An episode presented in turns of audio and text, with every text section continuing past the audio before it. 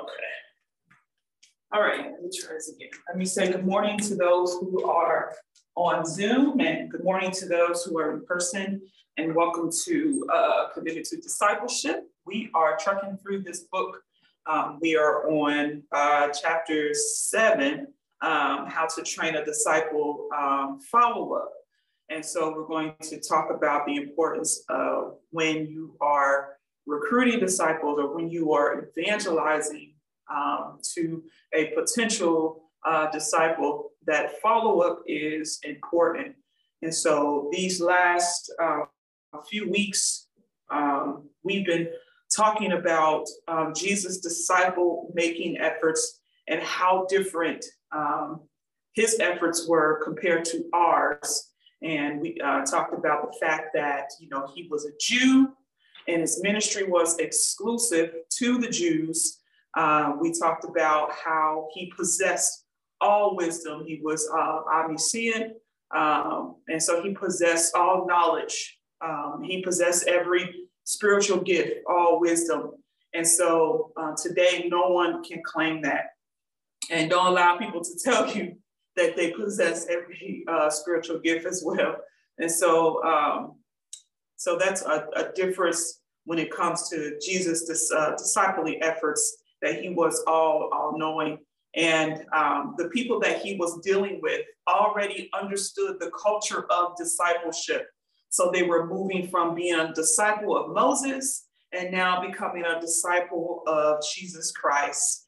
And so, um, one thing that they had an understanding of when it comes to uh, discipleship is that they knew that they were going to be lifelong learners. And with our culture today, it's not really emphasized. Uh, discipleship is not really emphasized. Becoming lifelong learners is not emphasized as well. Um, many people believe that you know they have a certain training and they believe that they have arrived and that they don't need any more training, that they know every ins and outs of the scripture but that is not so. We all need to continue in training. We all need to continue in learning. Um, and so that's one thing that uh, we need to really keep in mind when it comes to disciple uh, making. And so the, the way of Jesus Christ chart, this here, this chart here, let me uh, show you all. This chart here, I'm a, um, for those who can't really read it, um, but it's in the, the, the, PowerPoint presentation in the Dropbox. Um, so the way of Jesus Christ, um, in this particular chart here, it shows the, the way of Jesus Christ and other religions that were competing during the time of Jesus. Um, and so uh, what do these religions have in common? They offer a way of life. And so Pharisees have a, uh, offer a way of living. Priestly and Sadducees teaching um, offer a way of living. Other Judaism teaching, uh, even John the Baptist, when um, when he was doing his teaching and had his disciples, um, offered a way of living. And so, um, and so these particular uh, teachings, of course, competing with the way of Jesus Christ. We see Jesus often you know, speaking to Pharisees and other religious leaders concerning uh, questions they may have. And so they have one way of looking at the law and looking at Moses and the prophets, but Jesus is telling them, um, you might need to reconsider what you're thinking and consider this or, or whatnot. So, um, and so that's something that we uh, should keep in mind when we're looking at the biblical situation of discipleship making and so, what is on the table for us today is the way that we live our life. Which way are we going to follow? There are many belief systems out there that is pulling at us, trying to persuade us to follow this way of living, follow that way of living. And so, so we must be clear. This is the reason why for this class is we must be clear about what Jesus is proposing to us, um, a way of life that is not natural, that is not common, and that requires discipline. So this is the way of life that he's um, offering to us. And so, um, and so we must analyze, does my life follow the way of Jesus Christ? Whatever he's proposing to us, am I on that track? Um, so is it possible uh, to follow the way of Jesus Christ without the knowledge of his word? And many people claim that they follow Jesus Christ, but don't know anything about his word. They know religion, the ins and out of religion and all that stuff. But when it comes to his word, understanding of his word, they don't have an understanding of it. And so, according to scripture, it is not possible to follow the ways of Jesus Christ without understanding his word. Okay. So, a lot of these religions have this appearance of wisdom um, because some of their teachings in this chart, if you look really closely, some of the teachings overlap um, the way of, of Jesus Christ. And so when we look at um, uh, Jesus, when he's talking to like the Pharisees and the Sadducees, they weren't completely off.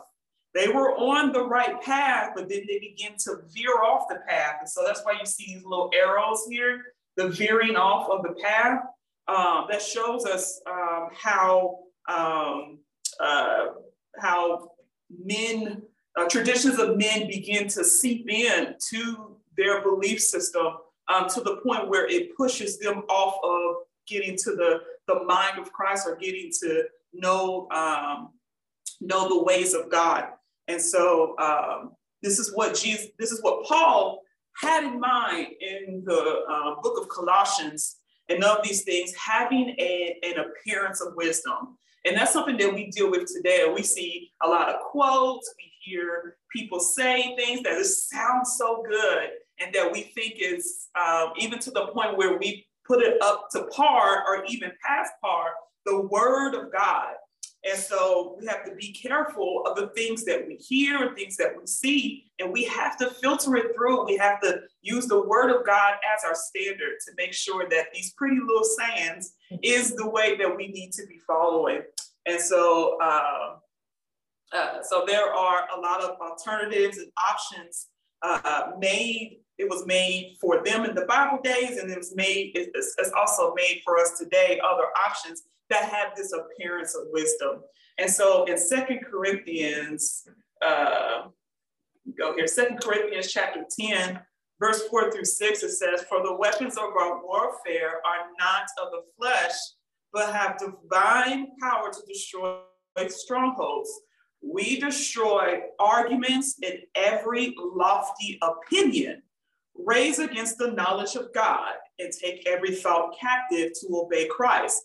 And so all the various uh, arguments, um, the appearances of wisdom, the things that sound good, we have to, if you are a disciple of Jesus Christ, you have to destroy every argument that raise against the knowledge of Jesus Christ. But if you don't know the word, you can't discern whether or not it's from God or it's from the world.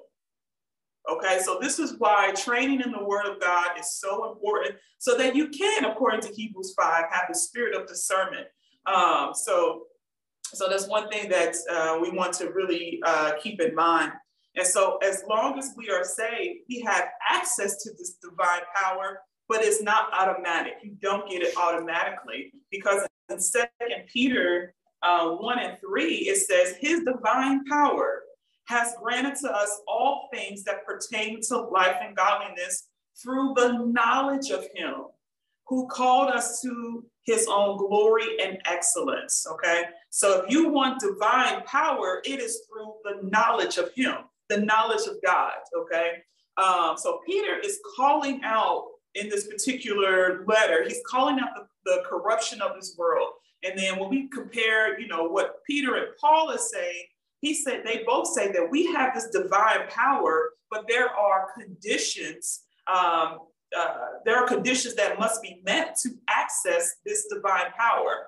We must be mature so that we can distinguish, like I said, what is from God and what is of evil. Um, and so we uh, we have the divine power to tear down strongholds when we begin to learn about who God is and his word. Okay. So you can only tear down strongholds, you can only fight the enemy through the word of God.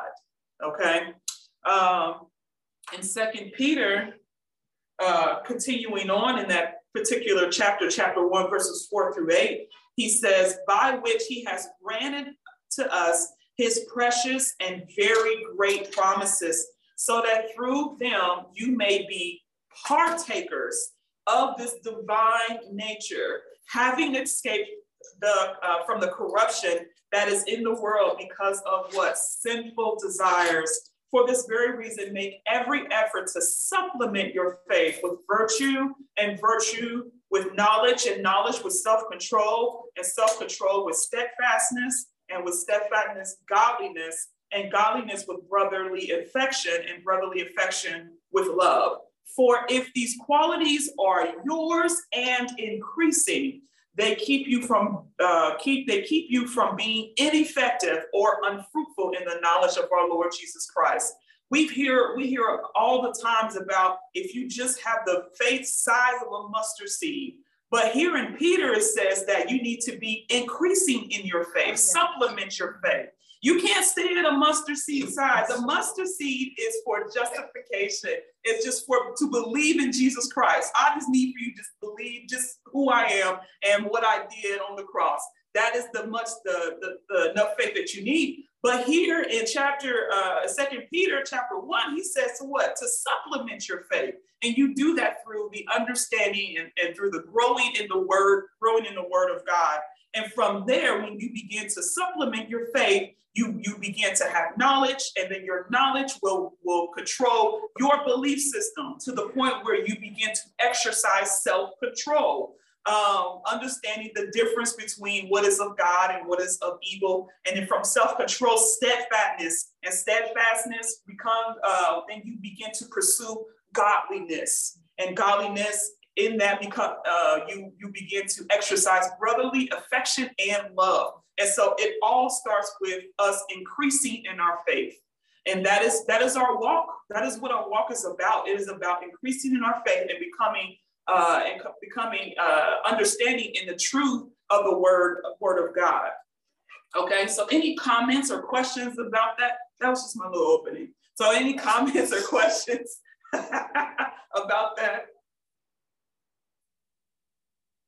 So our our path is about growing in God, not staying where you are, but actually moving, um, moving in God. Okay. So, um, so let's go ahead and look at our lesson objectives for today. So we're looking at how to train a disciple, the follow-up. Uh, we're looking at uh, becoming more familiar with the importance of following up with a prospective disciple. So your work doesn't end in just introducing them to Christ or introducing them to discipleship, you still have to follow up with them. You are responsible for them. And a lot of and that's something that we're not really taught.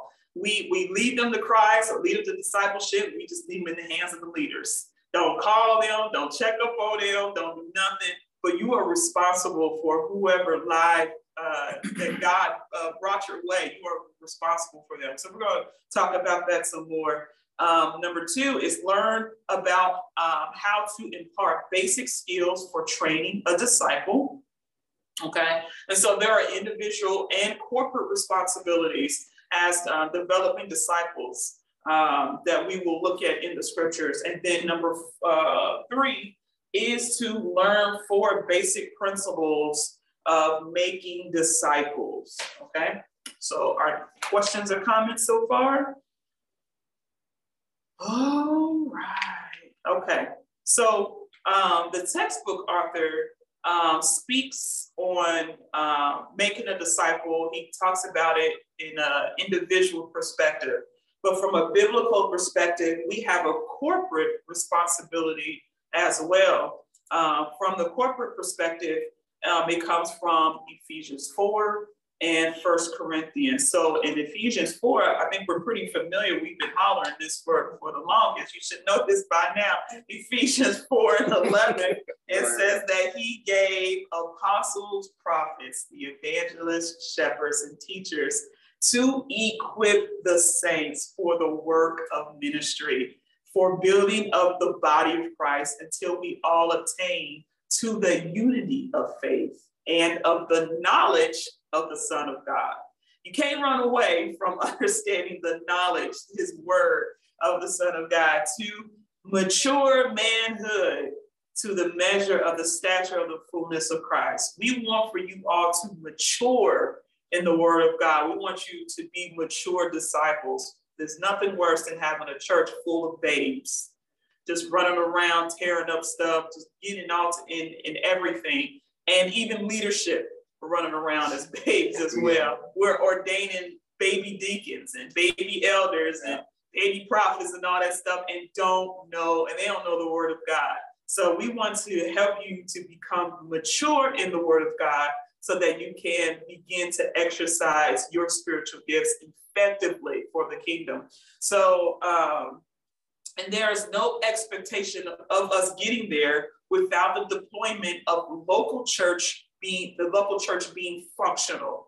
Okay. And so in First Corinthians chapter 3, uh, start at verse 6, it talks of this is what Paul was talking about. I plant, Apollos water, but God gives the growth. So neither he who plants nor he who waters is anything, but only God who gives the growth. Um, he who plants and he who waters are one, and each will receive his wages according to his labor. For we are God's fellow workers. You are God's field, God's building, according to the grace of God given to me. Like a skilled master builder, I laid a foundation and someone else is building upon it. Let each, let each one take care of how he builds. And so here Paul is talking about on the work of ministry. This is what it looks like. We are building, we are God's field, we are God's building, and each one of us contributes to the building of each other, the building of the corporate church and the individual church as well. And so there is no expectation for the temple of God, the people to be built that is pleasing and acceptable to God without local leaders being effective. Okay. The problem is that many churches they have gifted leaders, but they're not functioning in a scriptural way. They're not functioning in a biblical way. And so, in that, um, there's no growth. And so, um, uh, and, um, and many times, a lot of the uh, congregants don't know the difference whether or not their leader is functioning in a biblical way or not because they don't know the word of God. And so, the textbook author uh, talks about um, uh, this building and we have to um, make sure that we're looking at what this textbook author is, is talking about and comparing it to scripture. And so that's what we've been doing these last six, seven chapters is making sure that it's it's it's aligned with the, with the word of God. Because in this chapter, it gets a little hazy. If you did the reading, it gets a little fuzzy, it gets real religious. And so you have to make sure uh, what you're reading lines up with the word of God. Um, and so uh, let me see here. So let's go ahead and look at our thesis scripture here, kind of our main scripture here is First Timothy um, chapter 4, verses 6 through 8.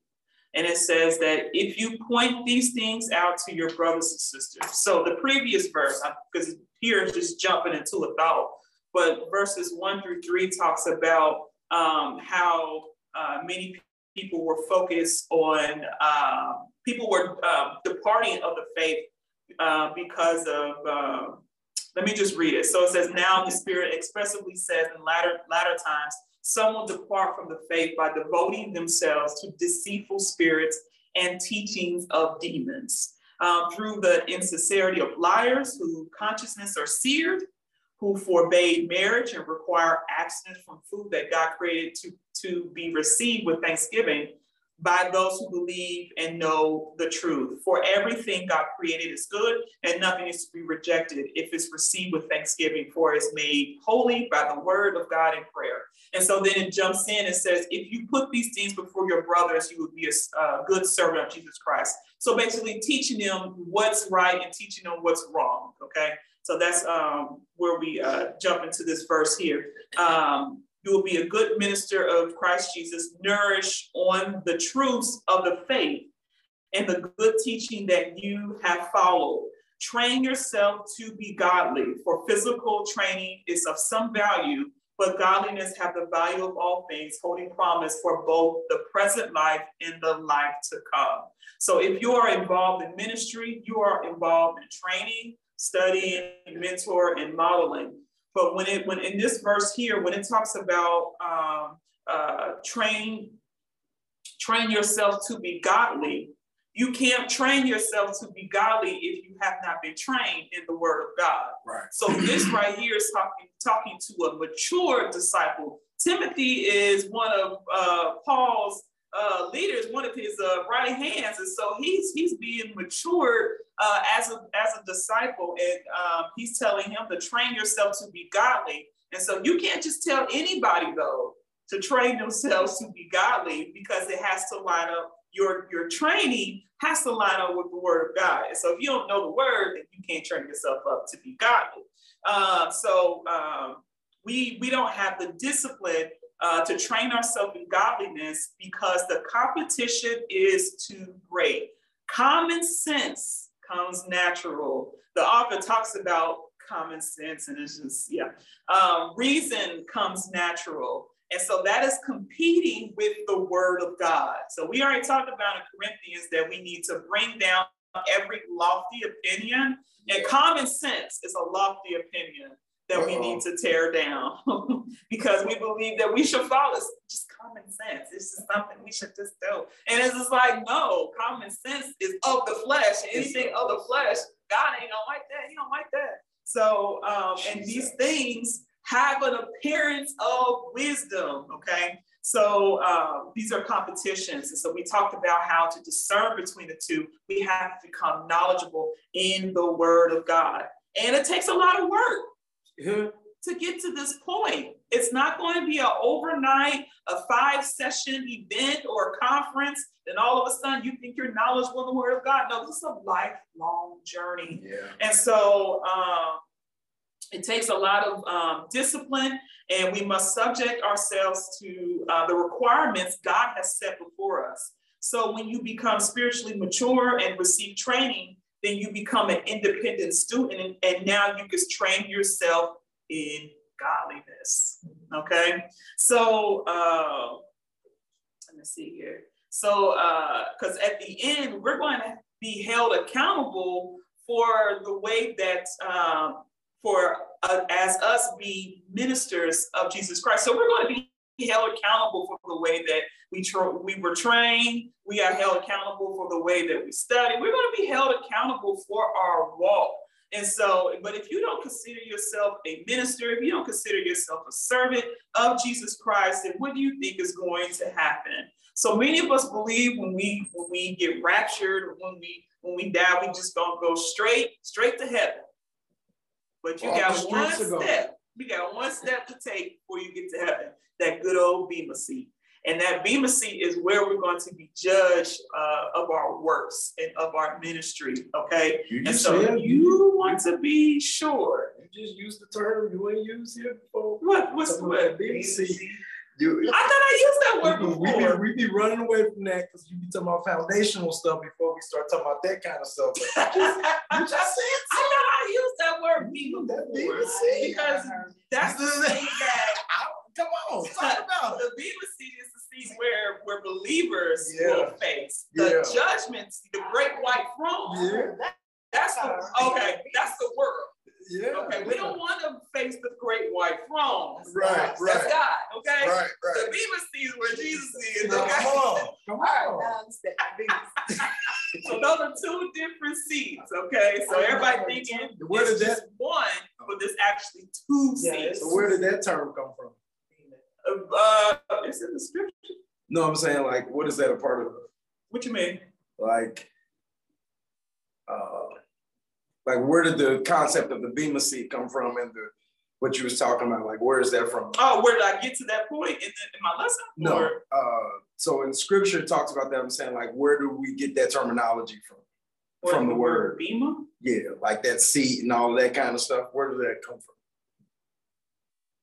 That's all I'm yeah, yeah, I'm saying, was that a part of the the tabernacle and the when they were talking about the coming from the outer court going all the way in. Like Oh, it's all that that? Oh, no. representation of that process. Oh, uh, uh, no. Where is uh-uh. it? That's what I'm saying. That's, let me see. Okay, I, I see, I think I see where you're going, but it's not connected to the tabernacle. Right. It's not connected to that. It's connected to the kingdom, like the heaven. Yeah. I'm just like, Yeah, it's connected to, it- it- it's, it's connected to the eternal life. yeah, eternal, If eternal life. Yeah. The tabernacle can take us all the way to where we now can come before God. So you, you're asking if there's like a, uh, a, a shadow, like a foreshadow, like, Yeah, because the, the, the tabernacle was a shadow, when he gave it to Moses, was a shadow of heaven and things that were in heaven. So I'm going, I was thinking about the the process of like the outer court going all the way into the holies of I mean, holies. you could consider Where the is outer it? court because you're not technically in, in God's abode or God's house yet. So that's why I was trying to figure out where is it I'm in the have to- process. I'm about to look uh, at that deeper, but Okay. So I heard the Bema seat. yeah. I heard the Bema seat, but then my Yeah. brain took me to something I Yeah, I studied. see, and I I was see. like, I ain't never heard of that. yeah, I heard it. I've heard of the judgment seat, one God of those who's gonna go before God because they've not received Christ, blah, blah, blah. Then for those of us who have received Christ, we go for the judge according to our works Mhm, and how we live, how, how we live so for our rewards and stuff. mhm. But I've never heard B. because that seed, if I'm not mistaken, I thought it was it was.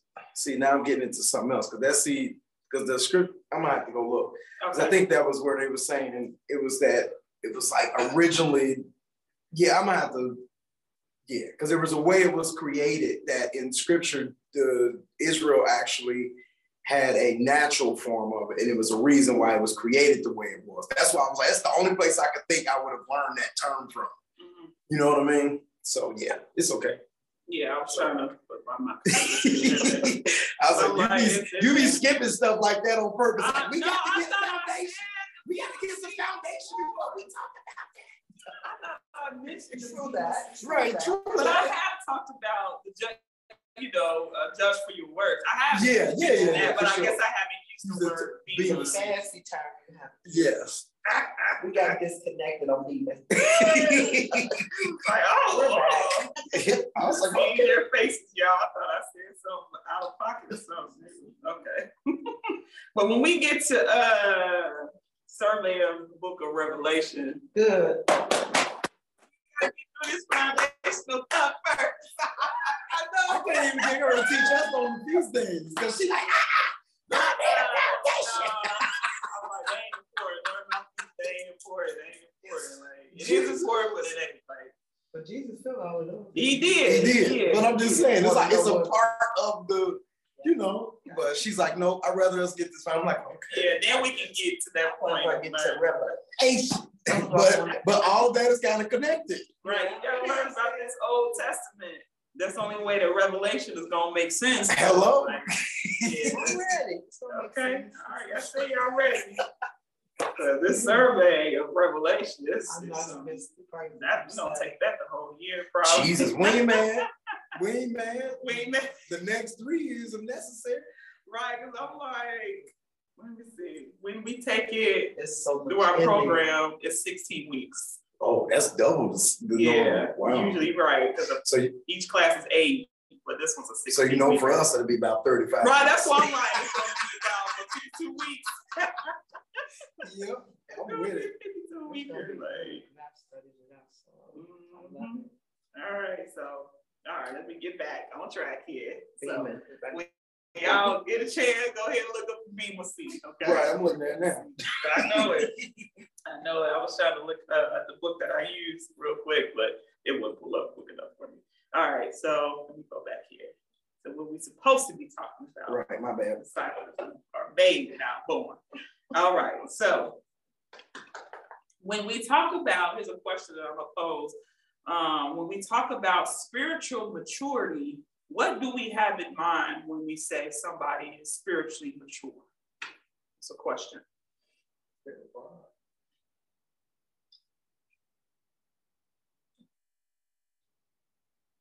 I mean, what you hear a lot of, well, I know for me, spiritually mature, I've always looked at like those who are, they really, really are learning and growing in the word.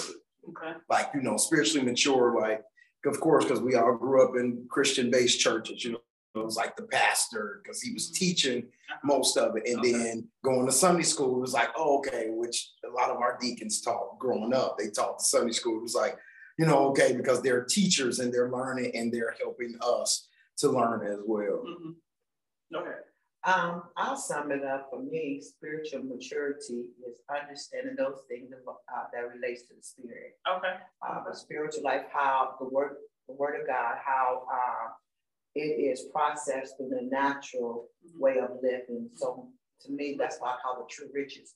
You understand the spiritual life in the spiritual way because God is a spirit. Mm-hmm. You don't worship him, worship him spiritual. Mm-hmm. understand the spiritual things. Okay, okay. Anybody else? What about on Zoom? When you can start to really love the way you're supposed to love. What you say? that is a way of showing that you are spiritually mature. Anybody else?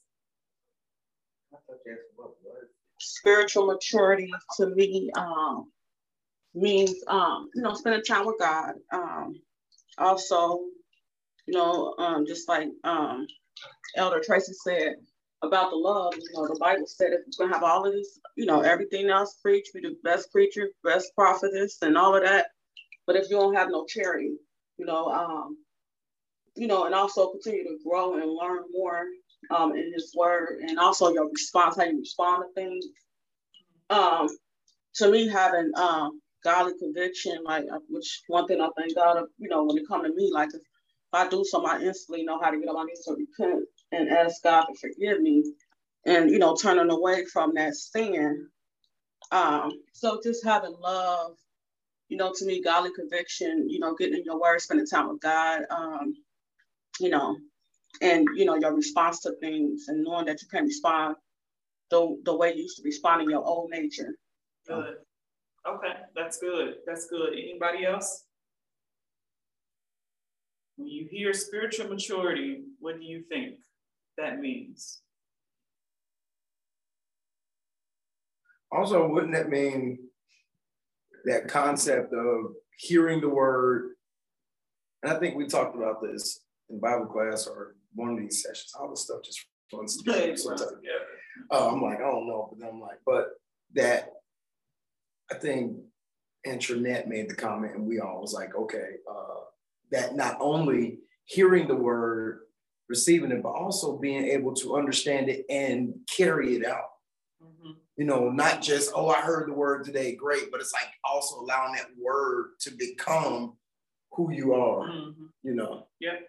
I think you all have hit it right on the head. It's about knowing the word, but at the same time, be able to carry out that word.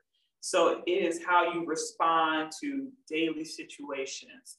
Um, Ephesians, when it comes, when it talks about in Ephesians 4, what is the objective of this Ephesians 4? To get you to a point of becoming hidden in Christ.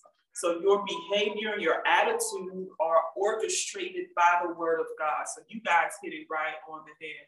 So um, it shows in the way you respond, like what Tracy said, loving one another, so when you become knowledgeable in what the scriptures is saying about love, then you should be able to put that in action. Yeah. So uh, Taya talked about your response to things. And so you can spend time with God all day long and hook them aside, but it's all about your response to your daily situations. Right. And so, yes, you guys got it right, right on the head. Um, and so to the point where they can't see us, but they all they see is Christ. So that is uh, spiritual maturity. So in the things you say, your values, and how you carry yourself. Uh, so discipleship is the process. Um, is is about learning the Word of God and yielding to the Holy Spirit. So we're moving towards Jesus Christ. Okay. So the more we learn His Word, um, um, the more we learn his his uh, his word, our living is is becoming to uh, is being conformed to what I know about him. So I'm not just learning, I'm not just obtaining all this knowledge, but I'm putting it in action. my life is being transformed. So transformation is the key, always the key when it comes to uh, learning the word of Christ, becoming spiritually mature. I'm being transformed. Okay, so that's that's good. That's good. And so no one uh, wants to follow a person who always say good things, but their actions say another thing. And so that's a lot of downfall in many of our leader, leaders. They may they may preach or do a sermon, they say good things or whatever, but when you when the when the when they lead a church, it's another story. And their house is another story. How they conduct their families and conduct their life, it is another story. So we want to be able not to be two-sided or two-faced, but we want to be a continual person, meaning that however I am in front of you all is how I am even in the uh, closed doors of my own home. Okay.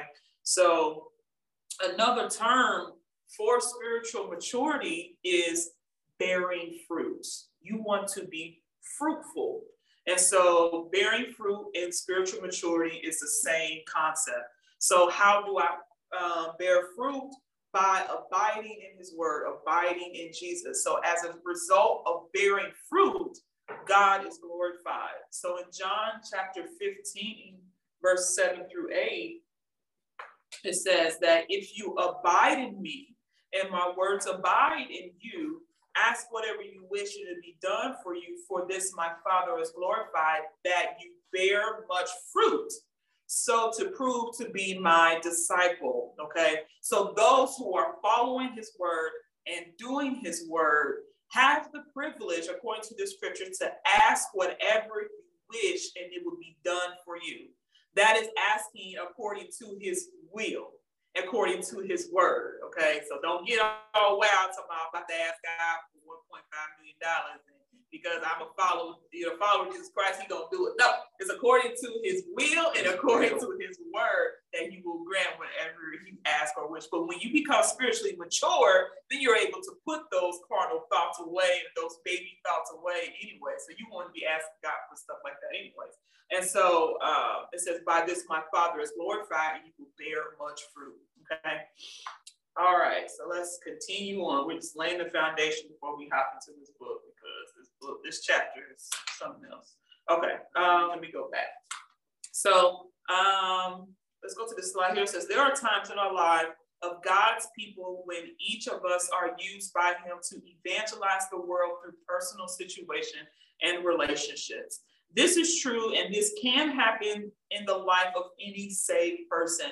But there is no doubt that the Bible teaches that those who are committed and prepared for this work as Jesus' disciples are mostly chosen by God to do this work. Okay. So, can any saved person proclaim the gospel? Yes, they can, but biblically, not really true. So, can there be exceptions to that? Yes, there, there are, there can be exceptions, but our lives should not be governed by the exception. Our lives should be governed by the rule. Okay. And so, um, uh, at the end of the day, that we must be trained to preach and to minister. And in John 17, um, in Jesus' pre- priestly prayer to his disciples, he's praying, he even says, I'm not praying for the world, I'm praying for the disciples. And he says this He says, Sanctify them in the truth. Uh, your word is true. As you sent me into the world, so I have sent them into the world. And for their sake, I consecrate myself that they also may be sanctified in the truth. I do not ask for these only, but also for those who will believe in me through their word. So Jesus is not sending anybody to the world. He is sending his disciples into, into the world, okay, to proclaim and preach the gospel, okay? Um, going back to the slide, it says Jesus spent his earthly ministry mostly in teaching and training his disciples for, uh, for this work, okay? Um, and so he spent all of his ministry doing teaching and training, okay? And we must not undermine this work. If Jesus did that for, for uh, throughout his ministry, then we should as well, okay? Um, sorry, I didn't mean to go ahead. Let me see here. We go to the next slide. There we go. So after the gospel of Jesus Christ have been presented to an unsaved person and they accept it, then follow up is the responsibility and the work of the person who led the new believer to the saving grace of Jesus Christ. That is your responsibility. Okay. So we talk about proclamation and evangelism. We talked about, you know, uh, all that stuff about uh, uh, proclaiming the word of God to unsaved people. And so we don't want to leave them where they are, though. Our, our, that person is now your responsibility. So you can't just throw them to one of the leaders, say, hey, she she professed Jesus Christ, you know, just do do what you need to do. No, you still need to follow up with that person, call that person, pray with that person, because they just made a life decision, a huge decision of accepting Jesus Christ as their Savior, and they need somebody to what help uh, to mentor and to model them. And so, uh, uh, so in the on the slide it says, um, however, this is really the exception in the culture among the church world today.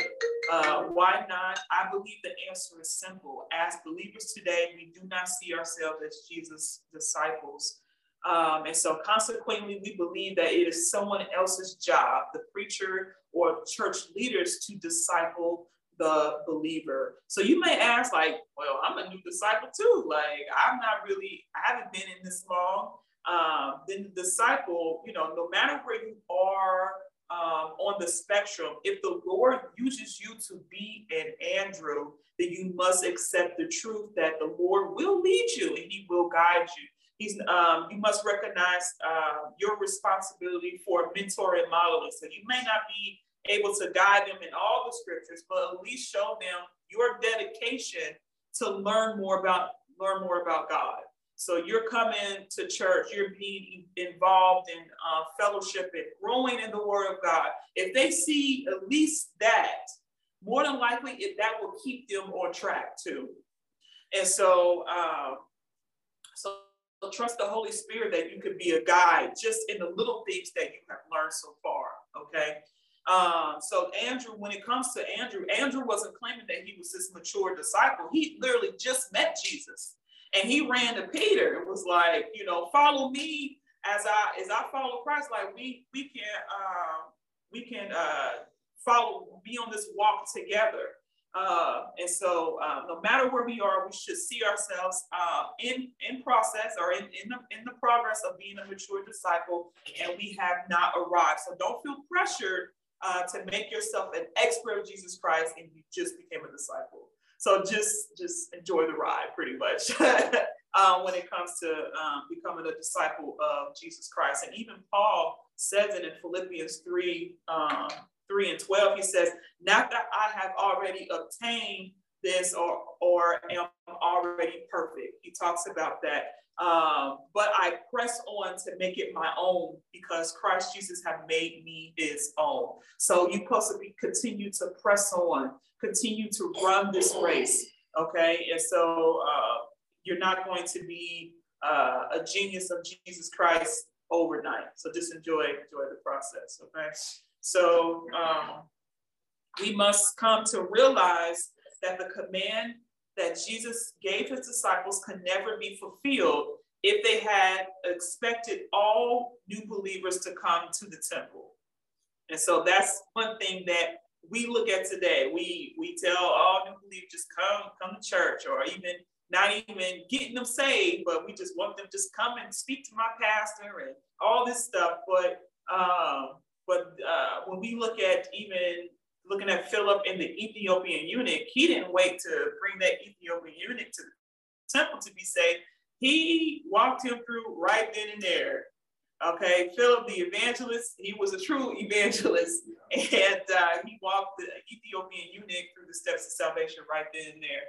And so, um, even though uh, bringing new believers to the temple did occur in, in Acts, in the beginning of Acts, eventually disciples moved their gatherings into, into homes, okay? And so uh, remember we talked about how the, the new church, they met in the temple gates and began to um, teach in the temple, and yet they at, at, the same time they were um, evangelizing uh, people who were in the temple as well, like going, you know, passing by, going to whatever they're doing. They did the evangelism there. But they came to a point where they could no longer come to the temple, but they had to meet in homes. And so uh, we see, mm, go back. In Acts 12 and 12, we see this. It says, when he realized this, he went to the house of Mary, the mother of John, who other name was Mark. So John Mark, where many were gathered together and were praying. Okay, so they remember John Mark, mama had some money. So she had this big old house, and so she hosted people there uh, a lot. So they were hosting their meetings, their teachings, and praying together in John Mark's mom's house. And um, in Romans 16 and 5, it says that greet also in the church in their house. Greet my beloved Epaphras, who had who was the first convert to Christ in Asia. And then he talks about in First Corinthians 16 and 19. I think that's so amazing. He said, first convert to the church in Asia. That's amazing. Um, he talked about in First Corinthians 16 and 19, he said, the churches of Asia send your greetings, Aquila and Priscilla, together uh, with the church in their house. Send you hearty greetings to the Lord. So as we see, we see the progression of them being in the temple, doing the doing the ministering, doing the teaching in the temple, and eventually, of course, circumstances and situations pushed them away from the temple, and now they are in homes doing the work of the Lord. Okay. Who was right? Who was related to Barnabas? Was it John Mark's uh, mm-hmm. yeah. mama or his dad? Ooh, child because Mark is related to Barnabas. Yeah, they're, they're related. So I'm just curious because I'm like, I wonder if Barnabas had a little money too. You know what I mean? Hmm. That's I can't recall. That just hit me a little different. Like he on these mission journeys, but he potentially had a little money too to kind of help. I want to say the mother. I want to say the mama too. Yeah. That's what I'm thinking. Like he probably had a little money too to help these. Because I think it says it in scripture. Because mm-hmm. yeah. I'm like, it's got to be around Acts 10, uh, yeah. 11, somewhere in there. 11, 12. Yeah. When John Mark and about like 12 or so after love. But yeah, I was just wondering now, like I wonder if Barnabas had a little a no, little she money had too. It all. She had the She had whatever business she had. he was working for her. don't say that in scripture. Right. it might, I don't know. So I have to uh, look at that again. Around Acts 12, 13 talks about yeah. when Mark and Barnabas were with Paul and all that stuff. Um, Okay, so let's go back to the slide here. Um, uh, in the part of the paragraph, it says, for this work, evangelism and edification to continue. And I must come to a place in our lives where we first understand that it is a call upon our lives to do the work. Um, uh, in Second Corinthians, Second Timothy uh, four and five, um, it says that uh, as for you, always be sober minded, endure suffering, and do the work of the evangelist. Fulfill your ministry. Um, and then in First Thessalonians 5 and 11, um, it says that therefore encourage one another and build up one another just as you are doing. So that is our work that we should be doing continually, doing the work of the ministry, encouraging and lifting and building one another up. So um, uh, it is the work for all of us to do. So not just certain people should do this work. It is a call on our lives to, to do this work, okay? And so the question that you must ask is, have you been called to do this work?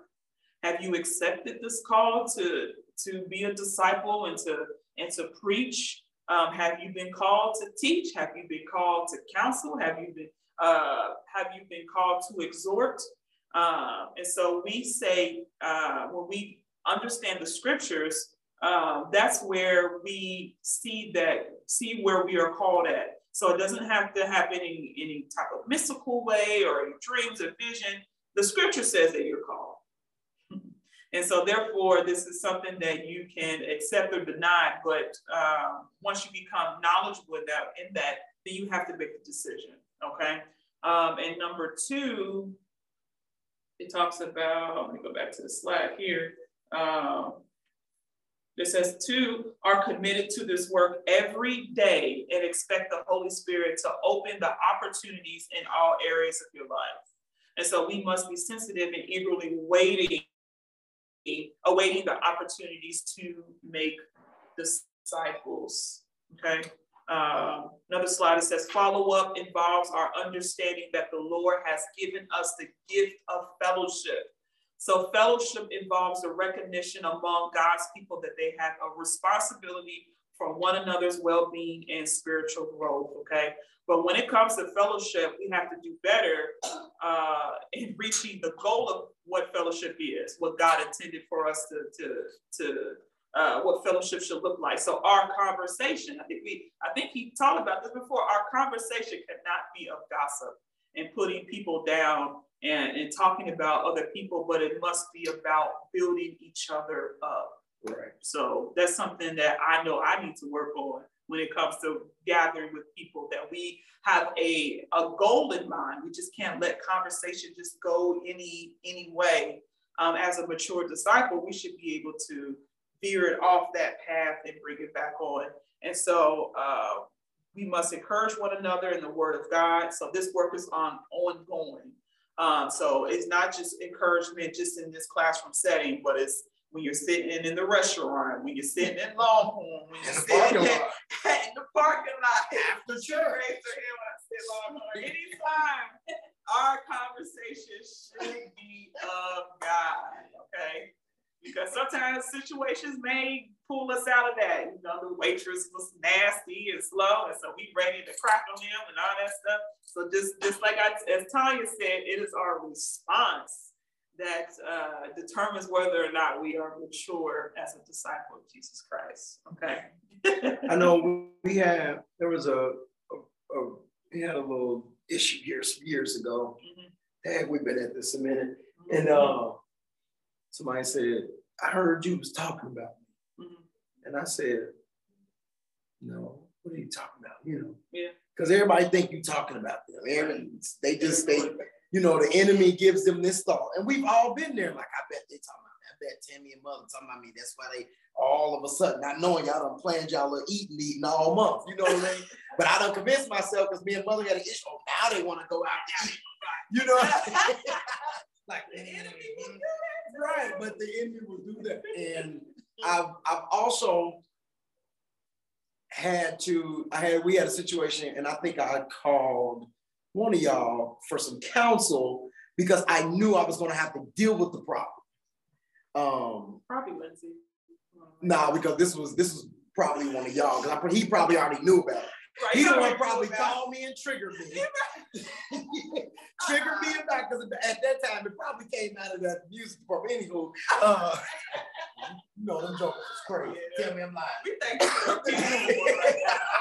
you think I'm more mature worship ministry now, you know. But I'm just saying, like I remember because in some cases, and I had to tell. Oh, now I know the situation. I'm about. Now I had to specifically tell them, like, listen number one, what nobody talking about you, but there's also a conversation among leaders that has to be mature enough to say, this is what I'm dealing with in the house. Just using as an example, the worship team is fighting and this, this, and this, and I need counsel because a part of me in my flesh, because they don't make him mad, you know what I mean? And blah, blah. So then we have this conversation, and I had to explain to people like, me talking to Elder Camelia about issues we're having in the house so that we can correct it is not the same as me calling Joe Bro around the street talking about they over here flipping out. You know, it's like it's like you telling your parents they ain't allowed to talk about what's happening in the house. You know what I mean? And that was that was very hard for immature people to understand. And it was very hard for me to understand when, you know, the last church or the church before that, I would hear stuff too. And so it takes some a maturity to know the difference between we're gossiping and we're trying to handle mm-hmm. a, situation. a situation, you know, and it also takes maturity when the situation turns to gossip to say, all right, all right, let's get it back, let's get it back, let's get it back. You know what I mean? And it's that's if people don't understand that yet, everybody say they want to be leaders, but it's like that's that's difficult. Yeah, yeah I, I, I totally agree with that because you know in Longhorn She know.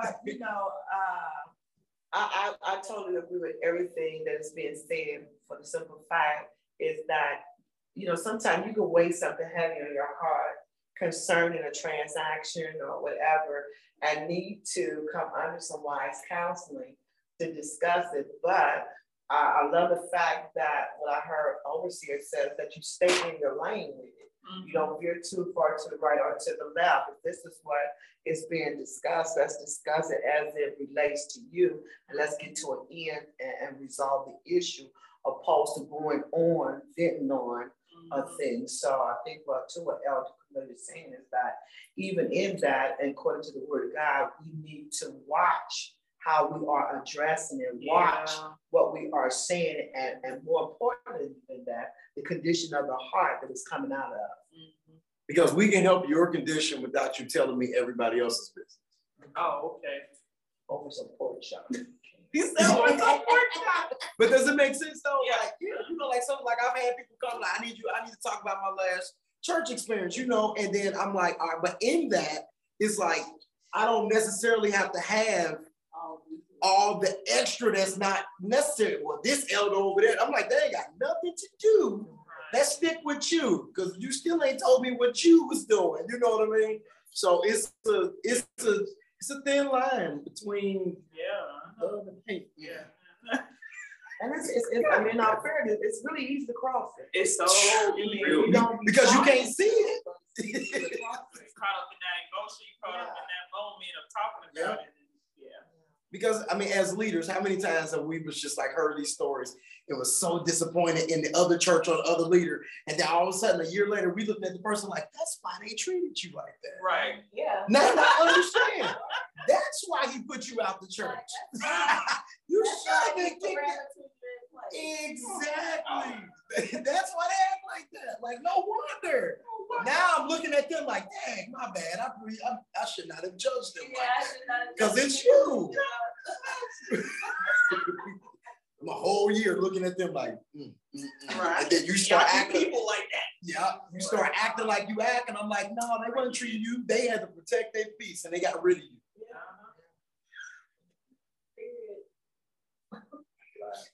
Yeah. I'm sorry. Evie, Go back to the slide. We got, I got two, two minutes. Two minutes. That was a long one. I had something to add. Oh, go ahead, no, go ahead. no, the leader's getting it out today. we being free. go ahead, Sammy. Go ahead.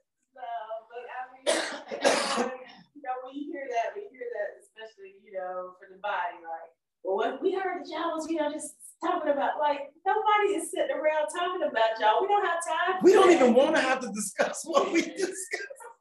No, That's why our meeting's an hour now. right. We gotta cut down eldership is one hour. Amen. God is faithful. So let me finish this slide here and then we'll pick up the rest next week. That's when we hop into the book. Okay, so I'm glad I got through these slides though. Uh, going back to the slide, it says scripture helps us to see that the process of moving from a newborn babe to spiritual maturity is a task and a responsibility of all disciples of Jesus Christ. So it's not uh, your your pastor's responsibility. It's not the leader's responsibility, but it's everybody. So we all have a role to play in common edification. Okay, it work. Uh, this work happens more effectively um, in the culture of discipleship. Okay. Uh, let me go here see. Beyond. Let me go finish this one here. Okay, yeah. Beyond the principles seen in this passage here, uh, seen in these passages of scripture are the basic components that are sure to result in progress towards spiritual maturity if adhered to with fidelity. Um, if it seems as though, let me see yeah, uh, let me go. If it seems as though this is a lot of work to take upon as disciples, then you have a good understanding. But this is the work of the Church of Jesus Christ. Uh, contemporary local church congregants today must come to a place of realization that anything we have uh, that distracts from or making it difficult to do this work is not from the Lord. So that's when we jump into the book and talk. So um, any questions or comments so far about follow-up? So it is a responsibility if you uh, help somebody get to Christ or get to discipleship, it is your responsibility to follow up with them. So it's, it's a lot. And so we have to push past, uh, well, I'm not really a people person and I don't talk on the phone. That's me. I don't talk on the phone and I don't call people, I don't text people, but you have to push beyond of what your flesh telling you who you are and push towards what God is expecting of what is he's ex expecting from us to do. So, uh, okay. So if there aren't any other comments and questions, we'll close out. Um, Father God, we thank you for this day. And we thank you for just allowing us to get together and to understand more about discipleship and how this work is not easy, that um, we have a lot of work to do, and it's about um, helping everyone to grow in you. It's about common edification. It's about uh, making sure that everyone is progressing and that uh, no, no disciples left behind, that we are pushing towards uh, knowing uh, and uh, becoming more like you, God. We want to get to the point where where we are spiritually mature, where we don't allow situations to affect to affect our actions, but allow um, us to respond to situations according to the Word of God. And so, God, we thank you that this is a lifelong journey. That um, in this we may not get it right the first, second, or third time, but um, as long as we keep progressing in you, and we thank you for the grace that you've given unto us even in this learning process, Father. And so, God, we give you all the praise, glory, and honor that you are due. In Jesus' name, amen. Thank you all. Hey, uh,